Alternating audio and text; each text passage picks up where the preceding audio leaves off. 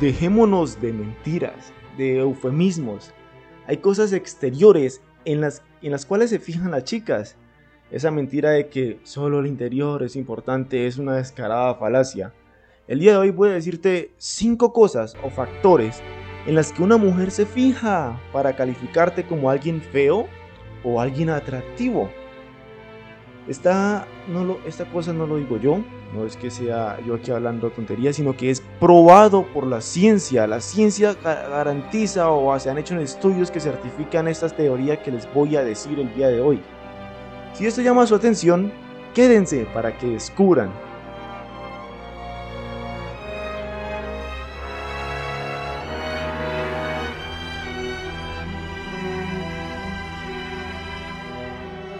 Muy buenas a todos, nos encontramos aquí el día de hoy con Martín, mi amigo Martín. ¿Cómo se encuentra usted hoy? ¿Qué lo trae por acá? Cuéntenos.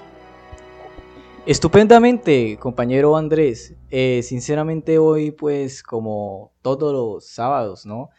Eh, grabamos el podcast. Eh, hoy también quisiera hablar con usted respecto al tema que le estoy diciendo a, los a las personas que están oyendo este podcast. Y también otro temita por ahí que se lo dejaré como de sorpresa o como algo, una añaditivo más a este podcast. Y Andrés, eh, ¿qué es eso lo que, lo que hace que una mujer se, eh, la traiga de un hombre? ¿Qué es? Cuéntenos un poco más de eso, compañero Andrés.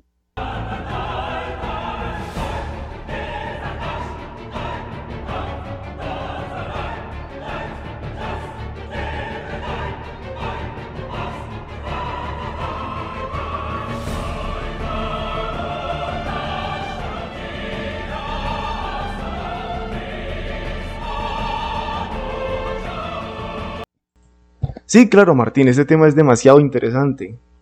Eh, la, primera, la primera cualidad o la primera característica que tenemos aquí es una muy buena, porque es algo en que se fijan las chicas y es algo que todos, absolutamente todos nosotros podemos controlar a nuestro favor. Cuénteme, ¿usted hace ejercicio y si lo hace, con qué frecuencia? Pues el ejercicio es como un poquito más, más eh, rutinario. Eh, lo hago más es como para sentirme bien, ¿sí? No es algo como para atraer a alguien, porque eso es una gran mentira, ¿no? Por ejemplo, hay dos típicos chicos que van al gimnasio solamente para hacer eso, ¿cierto? Y después resulta y pasa que la persona se atrae a otra persona que sinceramente no tiene ni buen físico ni nada por el estilo. Entonces ahí es donde uno se pregunta, ¿qué es lo que, atrae, qué es lo que le atrae a una mujer de un hombre? Entonces, hay esa, gran mentira de muchas personas o gurús de, de las seducciones y por el estilo, que dicen que tener un buen físico o ir cada rato y estar cuidando la línea del hombre va a tener un éxito usted en, en, una relación y es mentira, eso es como decir que los pájaros vuelan porque, porque sí y no explican el método como vuelan. Entonces es algo como algo, una falacia, como dices al principio. Yo no estoy de acuerdo con su opinión, porque claramente ser saludable es uno de los requisitos, no sé, básicos para considerarse como una persona de bien. Es decir, es, eh, es que yo veo que su punto es como, como si me quisiera decir que pretender ir al gimnasio y ponerse mamadísimo cuatro o cinco meses y con eso de la nada esperar conquistar a una mujer, claramente va a ser falso, porque uno no va a conquistar a una mujer solamente por ir al gimnasio, o sea, no tienen relación. Tal vez se ve aspecto, puede que le gustes a una chica, pero no, ella no se va a ir a acercar por, hacia ti, a preguntarte cómo estás y, a tener una conversación y entrar como en esa conexión más profunda. El físico influye, claro que influye porque el aspecto físico de alguien que es saludable, que se ejercita, obviamente va a ser mucho más agradable a la vista que alguien que un mendigo, un barricón o un gordo. Eso es un mensaje poderoso que uno le transmite a la otra persona cuando se mantiene saludable. Estar en forma se concibe como más atractivo por esas cuestiones. Y más que todo también es por la cuestión genética, porque el cerebro asimila el tener buena forma como una mayor forma de supervivencia. O sea, estar en forma como una mejor manera para sobrevivir, para luchar, para, para llevar la vida, mejor dicho. Cuando una persona no está saludable le dice al mundo, hey, no puedo conmigo mismo, ahora ¿por qué voy a poder contigo o con, otra, con una pareja? Si no pueden hacerse cargo de su, de su propio cuerpo, de su propia salud, ¿cómo esperan hacerse cargo o o proteger o mantener a alguien más que no sea ellos. Entonces ese es el mensaje. Y para todos los que nos están escuchando, nuestro consejo es, por más pequeño que sea, hagan el esfuerzo por ejercitarse. Les aseguro que esto mejorará no solamente, no, no, solamente los mejorará en el ámbito amoroso, sino en general. Para cualquier persona, sea pareja o no, resulta muy atractivo ver a alguien que se cuida, que es saludable, que está en forma. Es más agradable a la vista, por decirlo así. El segundo. El segundo punto es algo banal, tal vez me critiquen o me odien por decirlo, pero es la realidad. Y es el dinero, Martín. Unas cosas de las que atrae más a una chica, a una pareja en este caso, que consideran a la hora de tener una relación es el dinero, la estabilidad económica. Puede ser tan feo, tan horrible como quieras, pero si tienes dinero, estoy seguro que ustedes lo, han comprobado por ustedes mismos, van a ser percibidos como más atractivos. ¿Qué opina? ¿Es esto cierto, Martín? O si es cierto, ¿por qué pasa esto? ¿Por qué el dinero nos hace ver lindos así seamos feos? A ver, eh, Andrés, primero de todo, eh, el dinero creo que, pues sí, atrae, pero supongamos, hay una persona con mucho dinero, pero sinceramente no tiene nada de valores, que es una persona muy patán con la, con la chica o algo así por el estilo.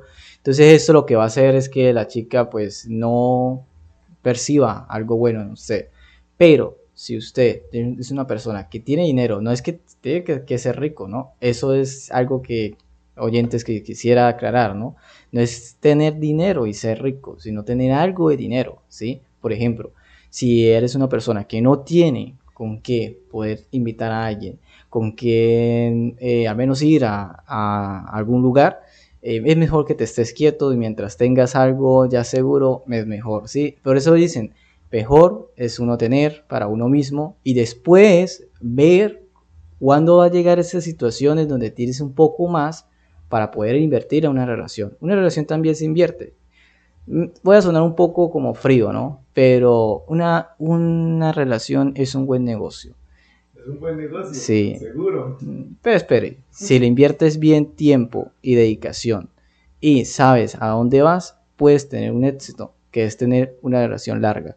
Si no le inviertes tiempo ni dedicación y te equivocas al elegir a la persona, es como todo negocio, un negocio de alto riesgo. Aquí el alto riesgo sería el desinterés amoroso y por consiguiente esto va a causarte una herida, ¿sí? la cual te va a durar meses, pero vas a sobrevivir porque nosotros los humanos podemos adaptarnos al sufrimiento. No tiene nada que ver, no vamos a morir, señores oyentes. Bueno, volviendo al tema del dinero, más que nada, el dinero se percibe es como una forma de poder. Martín dice que no es necesario ser rico, sino mantenerse un poco uh, estable financieramente, por decirlo así. Um, pero lo que en realidad llama la atención en estos casos es que entre más dinero tengas, más poder o ilusión, no, sí, poder vas a tener. Entonces, las mujeres, en ese caso, la raza femenina, ve el poder como una forma, o el cerebro de ellas ve el poder como una forma de asegurar su supervivencia futura. Entonces son rasgos biológicos básicos, primitivos, que han llevado la supervivencia humana a lo largo de, los años. Y con lo mismo pasa con, la, con el aspecto físico. Las personas, las mujeres, nos perciben como más fuertes y capaces de protegerlas y nos ven más saludables. También si, si somos adinerados, tenemos más dinero, vamos a tener más poder y por ende vamos a asegurar la supervivencia en el futuro. Así que es muy curioso analizar cómo todo esto tiene un trasfondo genético y, biológico, ¿no? La tercera, una que podemos controlar, o al menos la mayoría puede controlar, pero necesita de mucha dedicación, de mucho esfuerzo y de reconocer realmente entre qué es lo que nos queda bien y qué es lo que nos queda mal. Hablo de vestirse bien. Una de las áreas que todos debemos empezar a, involucrar en, nuestra vida, en nuestras vidas, a cambiar, porque yo estoy seguro que de niños siempre nos hemos, bueno, las personas jóvenes, siempre se han puesto las, las ropas con las que vestían, o sea, siempre lo que la mamá y el papá les compraban, nunca se interesaron por crear su propio estilo, por generar como su propia vibra, ya sabe, por decirlo así. Entonces es curioso porque ese niño que se viste como de mami y papi, de mami y papi, son raros de mami. Entonces se va a ver raro, se va a ver como que, bueno, este man que solamente viste como que normalito, no tiene un estilo en concreto, solo es uno más del montón. Entonces, el vestirse bien, el, el, aunque no involucremos mucho dinero en ello, vestirse bien llama la atención a una persona, es decir, un, tipo que se vista con accesorios, con collares, anillos, obviamente va a ser mucho más interesante o se va a percibir como una persona más interesante para la vista femenina y lo que son accesorios, camisas que le queden, que le tallen bien con su cuerpo, aprendiendo en canales, en YouTube hay miles de canales de cómo vestirse dependiendo de tu figura de cuerpo. Si eres un poco más robusto, un poco más delgado, un poco en, término medio, hay de todo, hay de todo una, una género o una categoría de vestimenta para aprender a lucir mejor, aprender a vestirse bien y ser ser medido o ser visto por las mujeres como alguien más interesante, más atractivo. ¿Qué piensa usted de esto? ¿Usted sí ha encontrado su estilo de vestimenta, Martín? ¿Sí sabe cómo vestirse bien, cómo lucir bien ante las chicas? Ay, no, pues mira, Andrés, yo sinceramente pues pienso en este, en este punto que nos está compartiendo acá en el podcast, es que primero, eh, la vestimenta es muy importante, ¿sí? Porque, por ejemplo, no es lo mismo si, se acerca a usted, ¿no? Eh, eh, supongamos que un hombre, o sea, por ejemplo, una persona, vayas caminando, no importa si sea mujer o hombre, y se acerca a usted una, una persona que huele feo, que tiene rota toda la camisa, que mejor dicho que está semi desnudo en la calle o desnudo, eh, y te dice, mira, dame una monedita, y con, la, y con aroma a tufo o no, a tufo, a cerveza, o a vicio, esto, lo otro, usted una, instintivamente va a ser, va a correr. O sea, este man va a robar. Y no hay que irse a los extremos, nada más con que el hecho, así no seamos unos mendigos de la calle, con el simple hecho de que nos levantemos sin lavarnos la boca o sin bañarnos y nos vayamos a acercar a alguien, obviamente va a sentir el hedor, ese, ese, ese olor. Eso es muy importante también, aparte de vestirse bien, hay que aprenderse a tener un buen higiene y aprender cómo oler bien, comprar el perfume, el desodorante, el talco, todos esos artículos de aseo que nos permiten mantener nuestros olores corporales controlados, porque es un, es un tema bastante importante que hay que tratar. Sí, sí, es que, por ejemplo, eh, el estilo es importante, sí, lo que dices. Por ejemplo, si eres alguien flaco, pues te va a lucir una ropa. Si eres alguien gordo, te va a lucir otro tipo de ropa. Si eres alguien pues que no tienes tanto masa muscular, te va a lucir otro tipo de, de ropa, ¿sí? Pero lo importante es que más del estilo es que cuando... luce toda la ropa. bueno, eso, eso se luce toda la ropa, pero, o sea, aunque no, aunque ustedes no lo crean, y compañero Andrés, a veces personas así muy musculosas o cosas así, no consiguen a una persona eh, buena o algo así por el estilo, sino como algo muy pasajero, ¿sí? Como que mire, me encontré, y son las que típicos que van al gimnasio siempre, entonces ahí encuentran a una chica y esta chica le habla y eso, pero solamente es por el ratico nada más. Yo creo que no encuentro una mujer de valor porque se la pasan pues todo el día, no todo el día, no todo el tiempo buscando como esas, como, o sea, el mismo, es el mismo hecho de ser, de ser percibidos como atractivos por muchas mujeres, lo que de cierta manera le cierra la posibilidad de, concentrarse o conseguir una sola chica de valor, sino que les gusta estar con muchas, que estén buenas, pero disfrutar el momento, no enredarse con una sola. Sí, sí, es que, es que pues ahí lo podemos ver muy, muy sinceramente. Y estos chicos musculosos tienen sufren mucho del corazón. Bueno, no en la parte... De, que me sí, sí, sí, sí, pero, pero la gran mayoría de estas, de estas personas siempre tienen muy malas experiencias amorosas es por eso, ¿sí? Se concentra mucho en el físico, pero no en el cerebro, porque no es lo mismo usted encontrarse a una chica, supongamos, que tengan algún tema de conversación, a alguien que no lo tenga y que le toque a usted hablar todo el tiempo. Eso aburre a medida del tiempo, que el tiempo que vaya pasando, lo que vas a estar con esa persona, solamente vas a aburrirte y aburrirte y aburrirte y va a ser lo mismo y al último los dos no pueden estar más. Otro punto importante, y que a este sí lo siento, pero se nos sale de las manos a cada uno, a menos que seas un multimillonario que tengas para hacerte cirugías, es la altura. Para mujeres, pregúntale a quien quieras, siempre van a preferir, o bueno, la gran mayoría va a haber alguna loca que prefiera a los, a, los, más bajitos que ellas, ¿no? Pero por lo general siempre van a preferir a alguien más alto, alguien más de más altura que ellas. Y esto es, es pues, hay estudios que muestran que las mujeres están programadas por la evolución para ver más atractivos a las personas altas. eh, se, han hecho estudios eh, con perfiles de citas, de, esa, esa, gente que coloca en el perfil, me gustan los hombres de tanta altura, que tengan esto, estas, esas características, y muchos de los perfiles ponían que prefieren parejas más altas que ellas, más del 50% de los perfiles ponían esto. Entonces es un hecho, mm, es un hecho, podría decirse, sí, que las mujeres siempre van a preferir a alguien que sea más alta, alto que ellas, aunque no es la regla general, es decir, una persona más bajita puede ganar su corazón o puede ser, puede tener otro tipo de cualidades, la altura no lo es todo, pero sí es un factor, es como un punto adicional para aquellas personas que, que son altas para poder conquistar a una chica, es como que, ah, eres más alto que yo, ah, puntico ahí.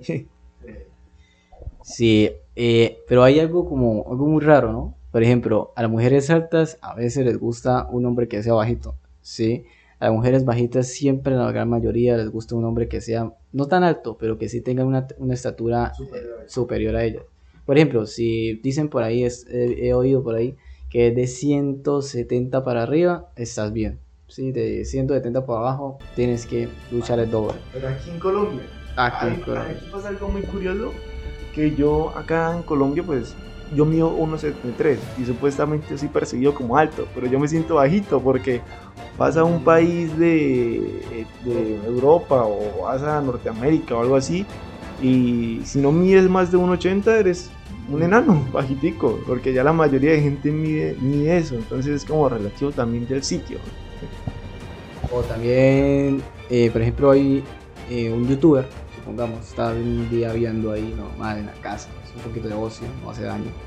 Entonces, eh, un día un youtuber dijo, tengo un, un amigo que es de, Noruega y este youtuber decía que este amigo que, medía, medía 1,80, que era muy alto y que siempre los hombres de ese, de ese país medían esa estatura, imagínate. Entonces, para nosotros estamos fritos, o sea, sinceramente. Y él mismo, este amigo, había dicho anteriormente que él era el más bajito, o sea, que él se considera bajito en el país de él entonces, entonces... en el colegio conocí a un niño de un metro noventa, el man jugaba básquet y uff, estábamos en 11 en el último año, pero el man medía un metro noventa, imagínense eso, era, una vez recuerdo tanto que estábamos haciendo como un desfile entre todos los del colegio y se veían un montón de cabezas, o sea, se veía todo el mundo como la cabecita ahí y allá arriba el poste paraba él, era la única cabeza clara que se veía, el resto era como el, el el túmulo de gente y arriba él, paran ahí con la cabeza de Sí, sí, eso a veces como que da como cosas. Yo sí conocí también a, una persona, pero este no jugaba básquet, sino jugaba fútbol. Y era altísimo. Y era acá de Colombia, aquí de Colombia. Yo no sé, defensor, arquero, no sé, pero ese man era altísimo y uno lo miraba así. Y uno estaba así, ay, güey, madre, eso, estoy muy bajo para eso, de verdad que sí, ya perdí. Ya para terminar, el último punto, y este sí es uno de los que yo considero decisivos a la hora de, considerar el valor de una persona, es la inteligencia. Es decir, ¿de qué sirve tener a una persona musculosa, que sea súper atractiva, que sea el más o la más linda del mundo, que sea lo mejor súper, súper wow, pero que sea corta de aquí, Martín, de la cabeza, que no tenga nada de ideas, que sea brutica, que sea brutico, que no sepa expresarse o aclarar una idea que tenga en mente y que no tenga tampoco nada nada, nada de valor, que sea lo, todo lo que diga y todo lo que aporte sean puras estupideces que ve en TikTok o en YouTube o que se deje influenciar por las basuras de las redes sociales, que no tenga, eh, ¿cómo se dice eso? Que tenga capacidades de, de, autocrítica, de autoanálisis. ¿Qué sirve, ¿De qué sirve una persona que sea así? O sea, que no tenga nada en la cabeza, que sea muy poco inteligente, sí, que sea tonto. Eso también lo miran mucho las mujeres. O sea, puede ser el tipo más musculoso, pero si eres un cabeza hueca que no sabe, eres tonto, pues. No sé, imagínese eso, imagínese eso. Pues sí, la tienes complicada en ese caso. No, lo que les está diciendo de ahorita anteriormente, supongamos eh, que salgas con una mujer, o sea, supongamos en el caso de los hombres, que salgamos con una mujer que sea súper atractiva o algo así por el estilo, y bueno, vamos a hablar de algo. Hola, ¿cómo, hola, ¿cómo estás? Y ella dice bien. Y ella le contesta, le responde, ¿y cómo estás también? Yo le digo también bien. Y ahí se acaba la conversación. Entonces, ¿qué, qué, qué conversación? No, no, mire, me pasó, supongamos, eso me ha pasado varias veces, hablando por chat, y yo como que, bueno, ¿qué pasa aquí después de esto? Y eso es aburre. Y ahorita más, más adelante comento algo que me pasó en el cine, que es el otro tema. Un par de consejos para Martín y para la audiencia que nos esté escuchando ahorita mismo y tenga ese mismo problema de que está comentando Martín. Primer consejo es que cuando una persona no muestre el interés, no empiecen a rogar porque eso se ve horrible, créanme. Empezar que pase lo que dice Martín, hola, hola, ¿cómo estás? Bien, ¿y tú? Bien, y que ahí se muera la conversación. Si puedes hacer dos cosas, puedes intentar hacer una pregunta más abierta para que la, la conversación continúe, pero si aún así la chica empieza a contestar de manera seca o corta o nada más te responde lo que pregunta, agárrala y la botas porque no te sirve, no está interesada en ti, entonces de qué vale la pena rogar y seguir ahí preguntando y, esforzándose por mantener la conversación si no hay interés, si no hay internet, no hay, no hay internet, si no hay interés, no hay nada que hacer, ya, ahí muere. y otro, ¿sí? Andrés, recordamos, recordemos algo, ¿no? Hay mujeres que no les gusta mucho hablar por, por internet, ¿no? Ahí, ahí va mi otro punto, ahí va mi otro punto.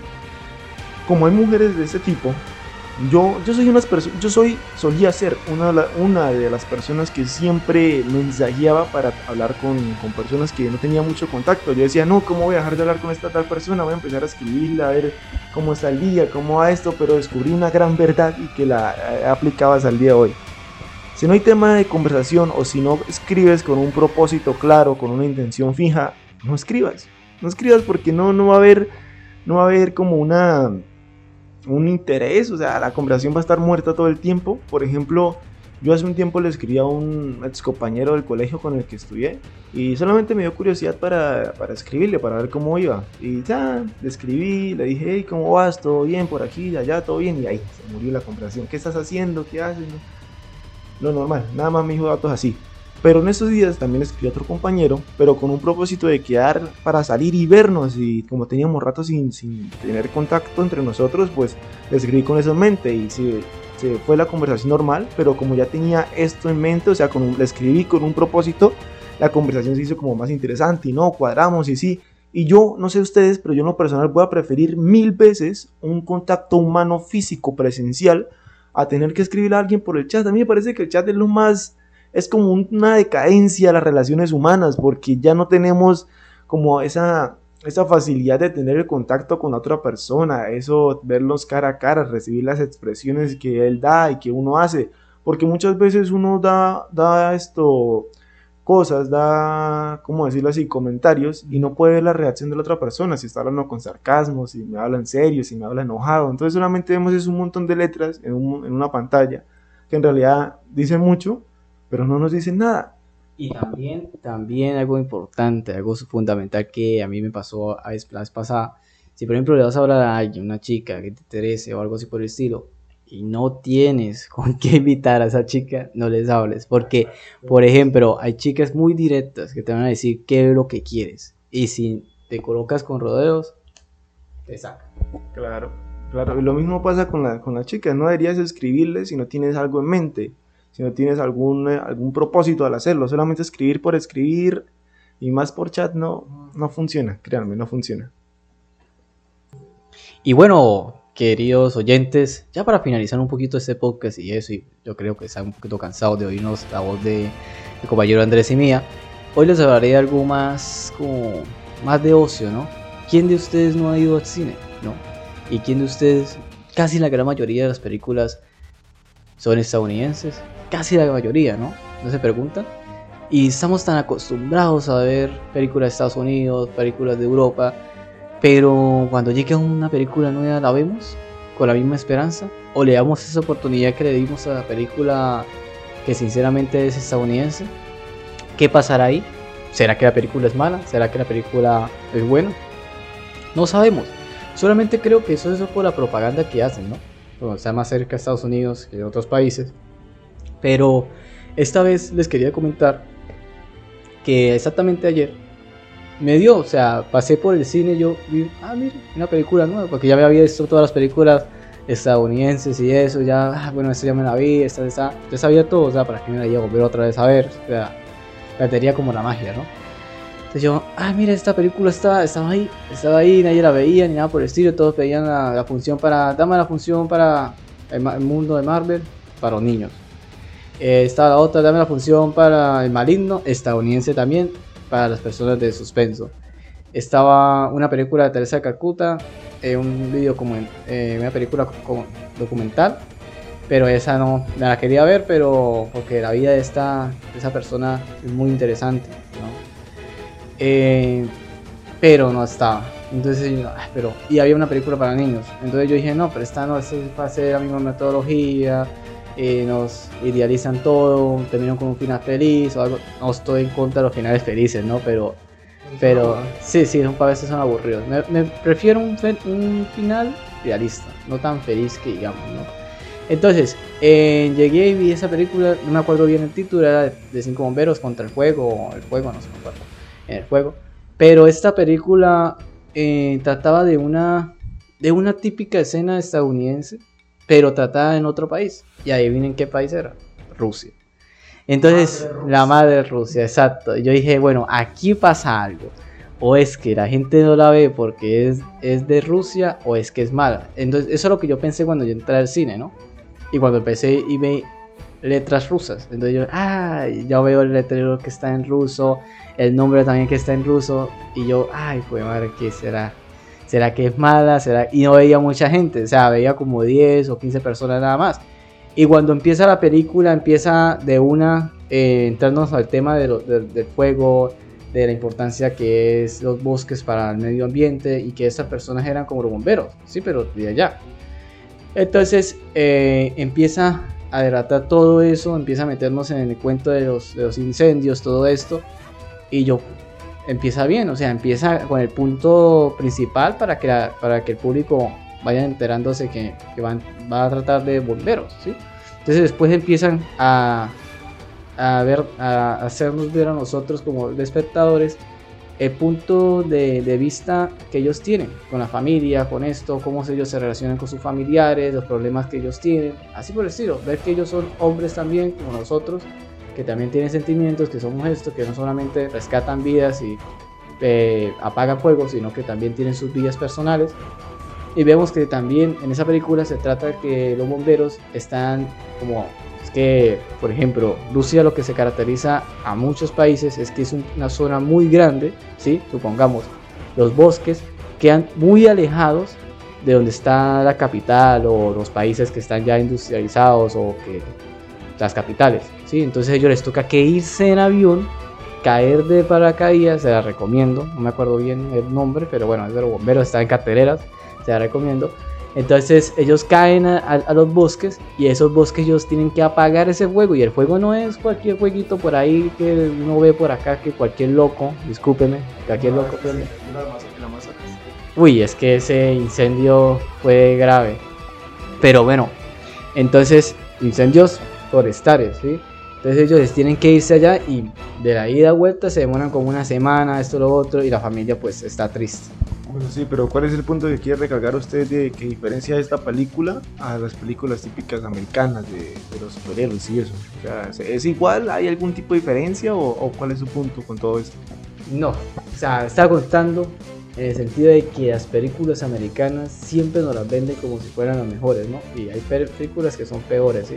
Un día me vi una película, sinceramente, un asco. O sea, Sería muy mala crítica. Yo aquí sí quiero comentar una cosa. Esas, esas películas de hoy en día yo no sé qué tienen, pero realmente son tan insípidas, tan absurdas, tan tontas. O sea, no tienen un contexto. ¿Usted alguna, alguna vez jugó GTA V? Grand Theft Auto 5? ¿Algún, ¿Sí? Sí, este, bueno, eh, ese juego se supone que exagera toda la realidad, ¿no? Los personajes y como la gente actúa es algo exagerada. Y en el juego de GTA V, pues, si vas al cine y te quedas mirando la película, ves una película realmente absurda. La, la temática es unas personas que se suben a un carro empiezan a conducir el carro, luego un simio se sube al carro también empiezan a conducir todo con ellos, el carro empieza a trepar paredes, empieza a moverse rapidísimo, llega a la escena donde no sabemos qué está pasando, pero todo es como catastrófico y todo el mundo se asusta y empieza a conducir el carro velozmente, así rapidísimo, rapidísimo, rapidísimo y llega a un sitio, ahí se bajan y empiezan a bailar y se acabó la película. puede creer eso, o sea, y parece estúpida, parece absurda, pero si nos vamos a la realidad, no, las películas de ahora no están muy lejos de esto. Sea, las películas de hoy en día no tienen como que un trasfondo, simplemente la, la parte normal donde la gente está, está quieta, viene como una, una catástrofe, luego la resuelve el poder de la amistad y el amor o cosas así estúpidas. Y final feliz, ya, bailan los personajes y se ríen y ya, esa es toda la película. Por ejemplo, con Godzilla. Es una película que tenía tantas expectativas, todo el mundo como que, wow, Godzilla contra King Kong, uy, qué chimba de película, vamos a verla. Y fueron a verla, qué decepción, qué pinche decepción. Yo quisiera hablar sobre este aspecto. Yo soy uno de los principales que yo estaba a favor de Godzilla. O sea, no le voy a decir mentiras, pero yo, yo sabía, yo soy muy sincero. Si yo voy a ver una película de trasfondo que tenga una temática que va a hacerme chillar, porque hay películas que a los hombres nos hace llorar porque es verdad, ¿sí? Y porque maneja mucho trasfondo y así por el estilo. Entonces, eso es lo que voy a esperar en una película. Pero si voy a esperar, si voy a ver una película que sinceramente solamente me va a ver a dos super, super animales peleando entre ellos, yo voy a saber cómo se parten la cara los dos animales. Entonces yo iba a que partiera la cara. Entonces, es también saber qué es lo que vas a ver, ¿sí? Claro, o sea, usted dice que la película estuvo buena, ¿sí? Es que ese en parte yo sé que para eso va uno, pero es que aún así salió muy estúpida. Por ejemplo, la parte en la que la niña empieza como a tener ese contacto telepático con King Kong y que luego empieza a hablar con lenguaje de señas. what the fuck? ¿Cuándo en King Kong habíamos visto a esa niña? Por eso, no, no es el poder del guion, es una estupidez, estupideces que meten ahí a la película y que King Kong sonríe y que haga chistes y, o sea, what the fuck, es un... No, sé, a mí esos aspectos no me, no me cuadraron. Y es como, como por ejemplo Rápidos y Furiosos 9, vamos a criticarlo. Lo que dice Martín, cuando uno va al cine va a ver lo que ya sabe que va a ver. En, en, Rápidos y Furiosos, en Rápidos y Furiosos que va a haber uno, carros, explosiones, acción. ¿Y qué pasó en la última película? Qué estúpida, una historia, una trama tan estúpida, tan rara que yo la verdad que como que what? Y las escenas de acción y de carros, yo no sé si es que ya se les está acabando el presupuesto, qué vergas, pero ya no salen. Entonces, ¿para qué chingados voy a ver una película que no no, no tiene nada de lo que voy a ver. yo creo que si no estoy mal en esa película, yo, yo iba en minuto, yo traté de ver, ¿no? Y en el minuto 30, minuto 30 ya de la película, aparece el hermano de, de este Tato de Toreto, ¿cómo se llama ese? John Cena. Yo, exacto. Y este man aparece y me dicen que es el hermano de, de que ese David dice, que tú David dice, yo de Toreto. Eh, yo, yo, yo digo, pero bueno, en qué momento de todas las películas que, han pasado no habían, dicho que tenía un hermano malo. En ninguna película. Nos la meten ahí como si nosotros fuéramos los pendejos. Y cuando yo veo después eh, de ahí, yo digo como, que tienen sentido, un man tirándose, un, o sea, es que es ya... Se fueron saliendo de control, como que los guionistas tenían aquí, bueno, va a ser la idea esta, vamos a hacer el hermano de, Toreto, y va a haber un conflicto entre hermanos y de intereses, pero luego se les salió de la mano, luego la parte donde, donde supuestamente el hermano se vuelve, yo, yo, yo ese día fui a ver una película con unos amigos, y yo les estuve reclamando, o sea, ¿por qué les gustó? ¿Qué, qué mierda? ¿Por qué el hermano de la nada se volvió bueno? Y ellos porque, ay, sí, porque lo traicionó el malo, entonces lo perdonaron, porque así fue, ¿no? Lo sacaron del carro y eh, para el, para el hombre que estaba trabajando, el hermano de Toreto lo traicionó. Y porque lo traicionó, cayó en el carro de, Toreto o cerca del, grupo de ellos. Y porque se cayó ya, se pasó al bando bueno. Como lo traicionaron, listo, ahora es bueno. O sea, no tiene como que trasfondo. Por ahí, por ahí veo, vi por ahí por la cartera, bueno, estaba viendo esa película que le estaban comentando al principio. esta, la de John, la de John Bond, soy Bond, John Bond, 0007, la gente 007 la última película de este. Y yo digo, pero bueno, ¿qué van a meter ahora? O sea, yo vi el trailer y eso eran naves, casi naves extraterrestres metiéndose allá, naves que volaban y a la vez también eran como submarinos. Yo, yo sinceramente no sé qué es lo que más le van a meter a ese personaje. Ya, están, ya es un personaje muy rebuscado. Entonces, entonces para ya, para ir terminando la temática que yo le estaba queriendo decirles a ustedes, eh, supongamos, eh, hay que darles oportunidades a cines nuevos. Hay que dar oportunidades al cine colombiano. Pero bueno, en el cine colombiano les falta, pero hay películas muy buenas y muy reflexivas, ¿sí? Que a veces pues no le damos la oportunidad, ¿sí? Cine colombiano, solamente van como un poquitico o van solamente para comedia, o sea, seamos sinceros. Los chistositos, pero eso ya, ya pasó de moda porque hay películas chistosas colombianas que dan chiste y hay otras como que, ay, lo mismo de siempre. Como por ejemplo una película que hicieron un poco de comediantes y eso era una locura. El mismo chiste del gay, el mismo chiste de el mismo chiste de siempre. O sea, son ya muy rebuscados esos, esos, chistes. Pero hay que darle oportunidades a otros países también que estén en el, en el cine sí, que estén ahí. Les recomiendo que vayan a ver. No es que no me acuerdo bien la, la película, pero se llama Contra el Fuego o algo así. Pero si es de unos bomberos, búsquenla ahí. Ahí está en, las carteleras. Pero es muy buena, es muy buena.